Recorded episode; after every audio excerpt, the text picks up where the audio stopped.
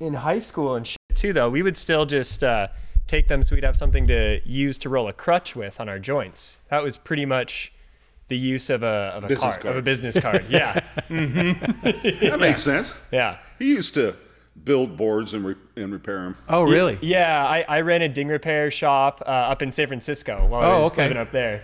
Okay. Um, so a lot of tech guys learning how to surf. Yeah. in the 2010s there. I like the Beach Boys music, but I hate the Beach Boys because the minute that they started singing uh, surf songs, Everybody started coming. everybody started surfing, and it went from 12 guys on a crowded day to 50, and then 100, and Man, it just f***ed it up. yeah. Hey, thanks Beach Boys for fucking that up. Yeah. yeah.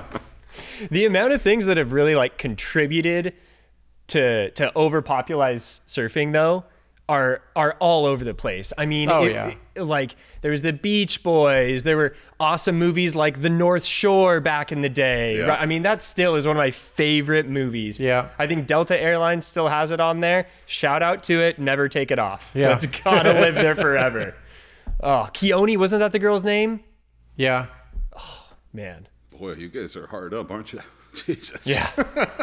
Thank goodness I adjusted those camera angles. That's it, man.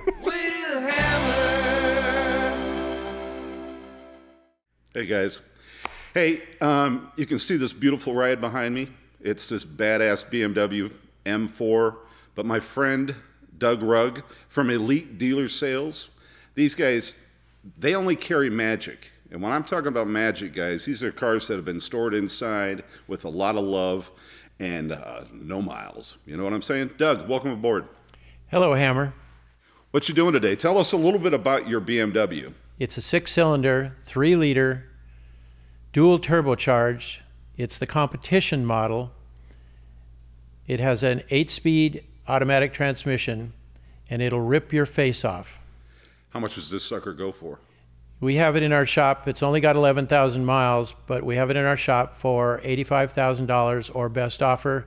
I am easy to get along with, but don't beat me up too badly. 11,000 miles, the, the wrapper's not even off of it. This car is virtually like a brand spanking new car. Uh, I, I encourage anyone to come in and take a look at it, kick the tires, pee on the tires, do whatever you want, but it's at my shop at 125 Industrial Way, Costa Mesa, California, 92627. Maisie, he did not mean you pee on the tires. Get away from that now. You better hurry up because I'm starting to grow fond of it, guys. it's really too bad that this is the competition model because there's not much else out there for it to compete with. I mean, it's, it's pretty top of the line right over there. Well, in Newport Beach, there are some cars out there. Let's say starts with an F, and there's a few others like starts with an L. Um, those cars are cars that would challenge this car. Now, I'm not saying that they would win because this car is bad ass. hey, I uh, was going down PCH the other day and this Bugatti pulls up next to me. And uh, I'm in the Charger and he's like revving it at the, the light. And uh, I thought the guy was going to cream me. And good old Charger power, guys. Made in the USA. I waved goodbye to that Bugatti. Good for you. so you never know, right?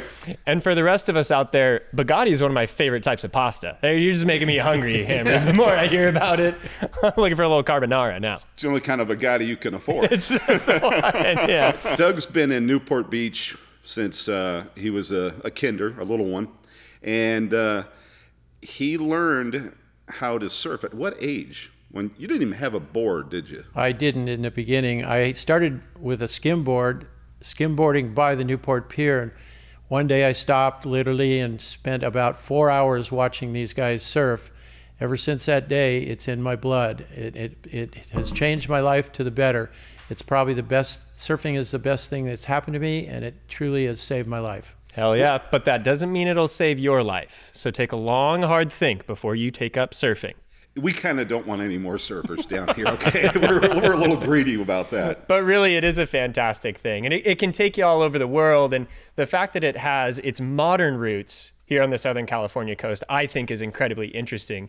Do you remember the sorts of boards that those fellas were on? Were they like the wooden hollow ones? Or had some of those materials that are still with us today started to show up in the water by that time? Most of the boards that in my era were either balsa coming out of the redwood, and uh, fiberglass was new to the industry. Uh, Joe Quigg was one of the first uh, board builders in Newport Beach that actually built the board that we're still riding longboard wise today. And he started in uh, Malibu. He started out as a photographer for his college degree. Um, he built the first foam board, and all the male surfers were giving him, and because he made it for, I think, some producer or actor's daughter, and everybody was giving him shit about uh, the board for the, this girl that it was a girl's board. Well, lo and behold, they started surfing this board and realized it was a whole new technology, and it started the, the building of foam boards. Back then, they were all long boards, typically for my size at about 135 pounds then, uh, was about a 9.6. Well, and a 9.6 longboard today that we're used to with heavy S cloth, that's about, you know, six ounces, I want to say, of S cloth throughout the whole board, give or take. I mean, de- depending on how heavy you're glassing it and, and everything. But deck patch. Deck patches, yeah, yeah. Um, that's still a heavy board to us.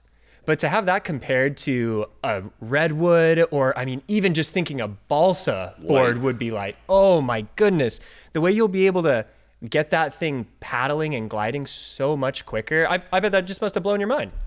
Well, it was amazing because I look back today and, and I remember the inception of the, I call them the potato chip, uh, small boards, short boards.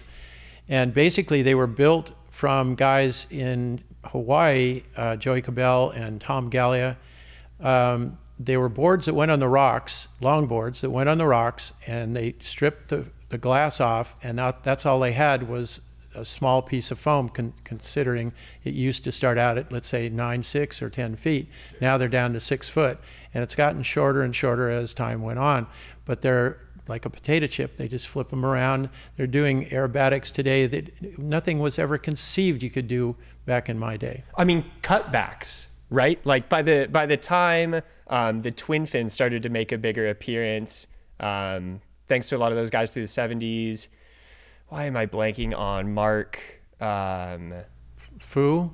Yeah, yeah, um, and Aipa um, Shaun Tomson. I mean, some especially with like the Aussies that came over. yeah. Um, a lot of the Hawaiians landed in Newport Beach. We were very fortunate to have them here. Now they've spread all over the world. Mm-hmm. But David Nuuhiwa, uh, Lima Kalama, he won the 1962 uh, Huntington contest and we're trying to get him on the Walk of Fame in Huntington oh, Beach. Oh, cool. Mark Richards, that was one of the, Mark the yep. twin fin pioneers. Oh my gosh, the old gull wing stance he had, that yeah. crazy yeah, thing. Very cool. yeah. yeah. Well, so did you get fed up going fast on waves and then decide you need to start going fast in cars? What was that transition for you, Doug? I needed to make a living. um, surfing, yes, to some has uh, brought in millions of dollars, but when I started surfing, you barely found people to sponsor you for surfboards. I was fortunate.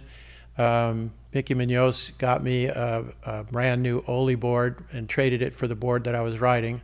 He paddled out one day in Newport, and all the hubbub was, "Hey, Mickey's paddling out." He paddled by me and said, "Hey, Dougie, what's going on?" And I said, "Nothing, just surfing like you." And he said, "Do you want a new board?" And I said, "What do I have to do? Who do I have to blow to get a fucking board?" exactly.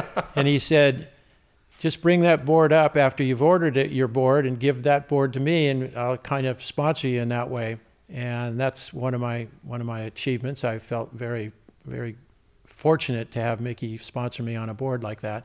And then I did ride for Go- Gordie surfboards in Huntington Beach. Gordie was an asshole though. did you hear that, and, Gordie?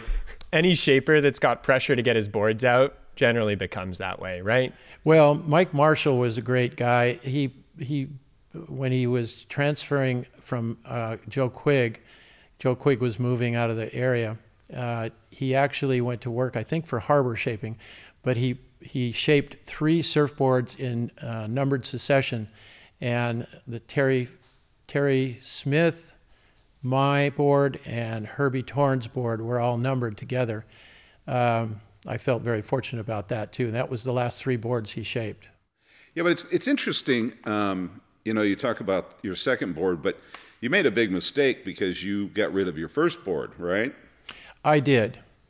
Tell us about that mistake. Well, I didn't have a lot of money, and I I was working with uh, uh, Carter Pyle and Mickey Munoz at uh, Pacific Catamaran Boats, and Mickey one day brought out a board because I didn't have a lot of money back then. I had wonderful parents; they supported me with jeans and food. But I, if I wanted a car or a skateboard or a surfboard, I had to earn it. Uh, Mickey brought out a board one day that was, I think, developed when Mickey and Dale Velzy were completely slaughtered, fucking drunk. Uh, the bottom of the board had string, uh, beer cap, bottle caps in the foam, cigarette butts. It had three fins, one forward, one aft, one center. It was kind of a test board. Um, and what he did for me, I bought it, I think, for 40 bucks or 30 bucks, but he pigmented it blue so you wouldn't see all that stuff. I wish I had that board today. It would be priceless without the pigment. You guys, you got to think about this. Doug, at that age, he was skateboarding uh, by this place, this boat shop. And back then, the skateboard that he was on were basically a, a wood plank, and they, they were getting creative, but with metal wheels. Okay? That's how long ago this was, right? On that Yeah. California pavement too. I bet those things were cooking. Well, the nice thing about it is um, production place was just built and the sidewalks were pristine. There wasn't even a pebble. And the asphalt that they put down, there wasn't a bump or a grind. There were only two buildings. One was the Hachette building, which was wound up being road and track, and the other was Pacific Catamaran Boats. Um, so we had pretty pristine sidewalks to skateboard on. and we were, instead of having the orange crate with a stick as handles and a two by four and uh, steel wheels, we now had steel wheels and we were making a surfboard shape skateboard let's say and a longboard now instead of let's say a two by four that was oh maybe two feet long we'd make these things three and four feet long. We realized that the wheels would rub so we had cutouts for those. And mickey munoz and carter came out one day and said what the heck are you doing? And we told them all about our little story with our skateboards. And carter turned to me and said do you want to work here? And i said yeah what do i do? And he said well you can come sweep up um, after and do whatever necessary around the shop. I agreed. I went to work, but he was very strict to me. He was very cool. I look back on Carter as a person that really helped me through life. He would make me come in and sit at his desk, and he would pay me for this time and do my homework. Once I was done with my homework, I would go out and physically work for him. So I, I give Carter a lot of credit. How, how did we even get through childhood, man? Because I mean, I got a flat spot on the back of my head, you know, from hitting that concrete so many damn times from the board. But you know, now we didn't have helmets. We didn't have any of that stuff. We had no what I would call uh, protective gear. Nope. Back then, we didn't. Back in my day, if you wore a wetsuit, you got your ass kicked. And the only cat wetsuit they had was uh, a, a diver's wetsuit with a beaver tail. Yeah. Yeah. So he almost looked like an opera conductor out there. Exactly, man. I will say, I wetsuits are one of those things for surfing that have come such a long way, and I I really do enjoy wetsuits now. I know I'm probably in the minority, but a good wetsuit can really open up. I mean, the whole world and a ton of different waves for you. You know, my my first wetsuit, um, not my scuba suit, but surfing, uh, was a body glove back in the day, and they really changed the industry. Yeah, there was a group, and I can't remember the name. Um, Don Craig brought it over from Australia, and he opened up in San Clemente by Trestles. Um, it was a wetsuit company. I don't know if it was O'Neill or Body Glove or one of those, but it was an Australian group. Uh, he did real well with it. Don Craig is a, f- a front runner in surfing today. Yeah. Well, O'Neill was the first name in the water, they say. First ones to what commercially manufacture wetsuits out of Santa Cruz. Because that's where they really needed the wetsuit. Well, Yeah. Right? it's Cold as hell. Yeah. Like you said before, Adam, it, it, it opens up because you can now go surf places that you wouldn't consider because it was too cold. Mm-hmm. Well, Adam, where have you surfed around the world? Um, both coasts in South America, the Atlantic side in Uruguay and Argentina, as well as Chile, Peru, um, on the on the Pacific side, then throughout Central America and the Caribbean, um, and New Jersey, and then up and down the West Coast. New Jersey, I love that one. I have it- not surfed in New Jersey. And, and that was the coldest place I've ever surfed. That, I had seven mil like lobster gloves on. Oh, um, and it was it was during Hurricane Sandy a few years back. Waves were pumping. There was snow on the beach. Um, and I think we had we had popped a tire or something because of the debris that had washed in uh, uh, from all the flooding storm, from the yeah. hurricane. Yeah. And we found like one room in a hotel that was available. And it happened to be the same hotel where the first shark attack victims in 1914 Right. um, were brought. And those shark attack victims were the ones that inspired the Jaws novel and movies. Wow. oh, that's cool. So my parents didn't love hearing that So your tidbit. dumbass is out there surfing. Yeah. Mama Shar was not happy, was she? Yeah. did not love that. I think they were You're going to do what? Yeah. No, you did what? That's what it was. How about you, Doug? Where have you all surfed? Um, I've surfed Hawaii, um, all over Southern California. I surfed uh, Montauk, New York, um, a lot in Europe at Biarritz. Um, I really enjoyed Biarritz. It was a lot of fun. Yeah, when I surfed Biarritz, it was probably 1969 or 70, and it was like Newport Beach in the 30s. oh There was no boards. I had to search for a board and, and rent somebody's board.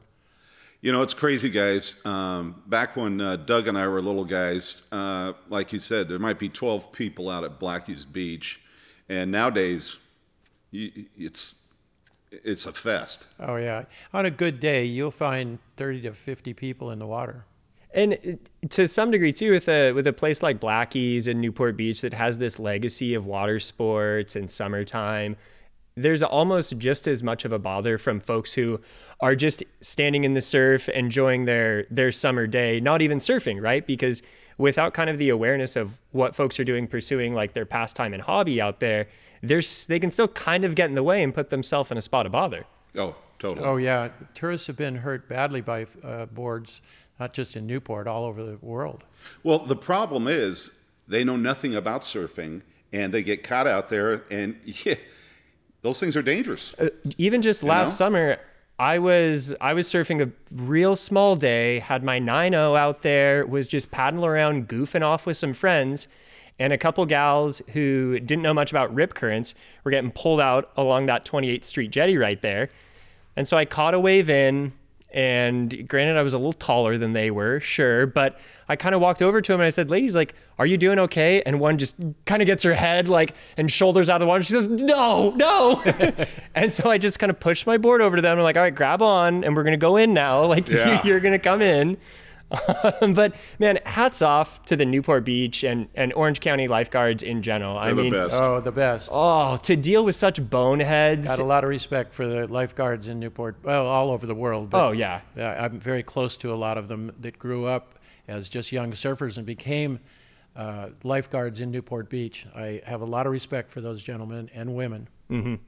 We were very fortunate. Uh, my wife and I um, got to sponsor our uh, our boy that got that passed away, our our lifeguard ben carlson Carlson. Um, uh, when he put that uh, John Wortman, good job, John. Uh, Good put job, together, John. Yeah, he put together all that money and and we donated. You- We're all on the plaque. Yep. Yeah, so Yep. on the three or four plaques that are out there, but it's interesting that um, uh, the old say the saying is Ben would go, and unfortunately, um, that was another tourist that had no idea and no business being out in the water, Right. you know, and that's what got one of our lifeguards killed. Yep. And I got to tell you guys, it's super important before you go in the ocean, you have to learn about the ocean.